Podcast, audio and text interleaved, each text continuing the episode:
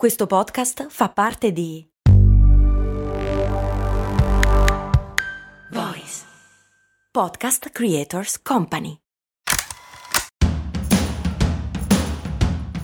Bentornati amici e amiche qui su Brandy, io sono Max Corona e vi do il benvenuto nel nostro appuntamento settimanale in cui andiamo a soffiare via un po' di polvere nelle cose comuni che abbiamo spesso davanti agli occhi. Protagoniste di questo episodio, come avete intuito dal titolo, sono le stazioni di servizio, porti sicuri dove riposarsi durante un lungo viaggio in auto. Oggi le diamo un po' per scontate, ma non è sempre stato così. E attraverso la loro evoluzione possiamo ripercorrere alcune tappe della storia italiana. Ma partiamo, come facciamo sempre, dal principio.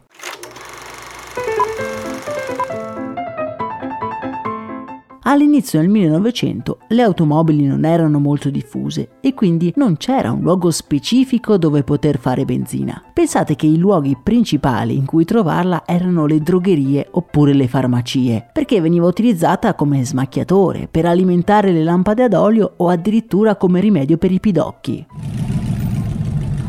I pochi veicoli circolanti acquistavano il carburante direttamente nella latta e si rifornivano nelle prime rudimentali pompe di benzina che si trovavano al di fuori dei negozi. È negli Stati Uniti che nascono i primi distributori di concezione moderna. L'esigenza era piuttosto pratica, trovare servizi essenziali in strade in cui era possibile non trovare un centro abitato anche per svariati chilometri. E le stazioni di servizio erano il luogo ideale per far rispondere alle diverse esigenze del guidatore. Camionisti e automobilisti non si fermavano più solo per fare rifornimento, ma anche per mangiare qualcosa, comprare dei regali e anche, perché no, fermarsi per la notte. Le stazioni di servizio quindi nascono negli Stati Uniti, ma in breve tempo compaiono anche in Italia. E noi qua ci chiediamo, ma come mai nascono in Italia? E lo chiediamo a Lucia Nardi, responsabile dell'attività culturale di ENI, l'azienda che ha introdotto per prima le stazioni di servizio.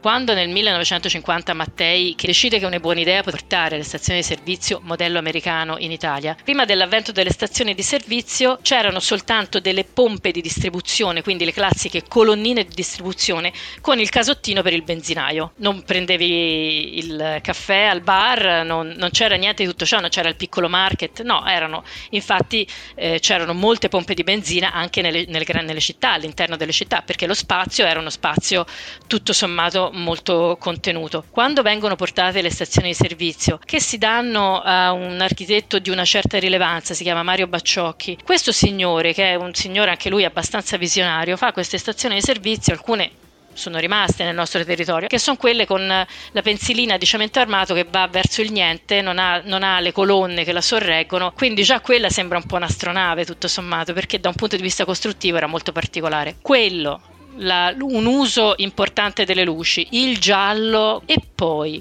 tutti i servizi che si aprono, le persone che si fermano, perché noi dobbiamo pensare che negli anni 50 le strade si riempiono di macchine, però allora 1950-52, quando appunto si stanno costruendo le stazioni di servizio, nella stazione di servizio il camionista si fermava e trovava la doccia. Oggi ti sembrerà normale, anche abbastanza scontato, ma allora no, cioè allora in una condizione di mancanza di autostrade, di grande scorrimento, per il camionista trovare una stazione di servizio, fermarsi, farsi una doccia, magari riposarsi un po' nel motel, prendersi un buon caffè, non era una cosa scontata, era una cosa super moderna, perché magari noi li avevamo visti, li stavamo vedendo peraltro nei film americani, ma era una cosa di là da venire, e non solo in Italia, in tutta Europa non esisteva la stazione di servizio, quindi le prime stazioni di servizio europee sono quelle italiane.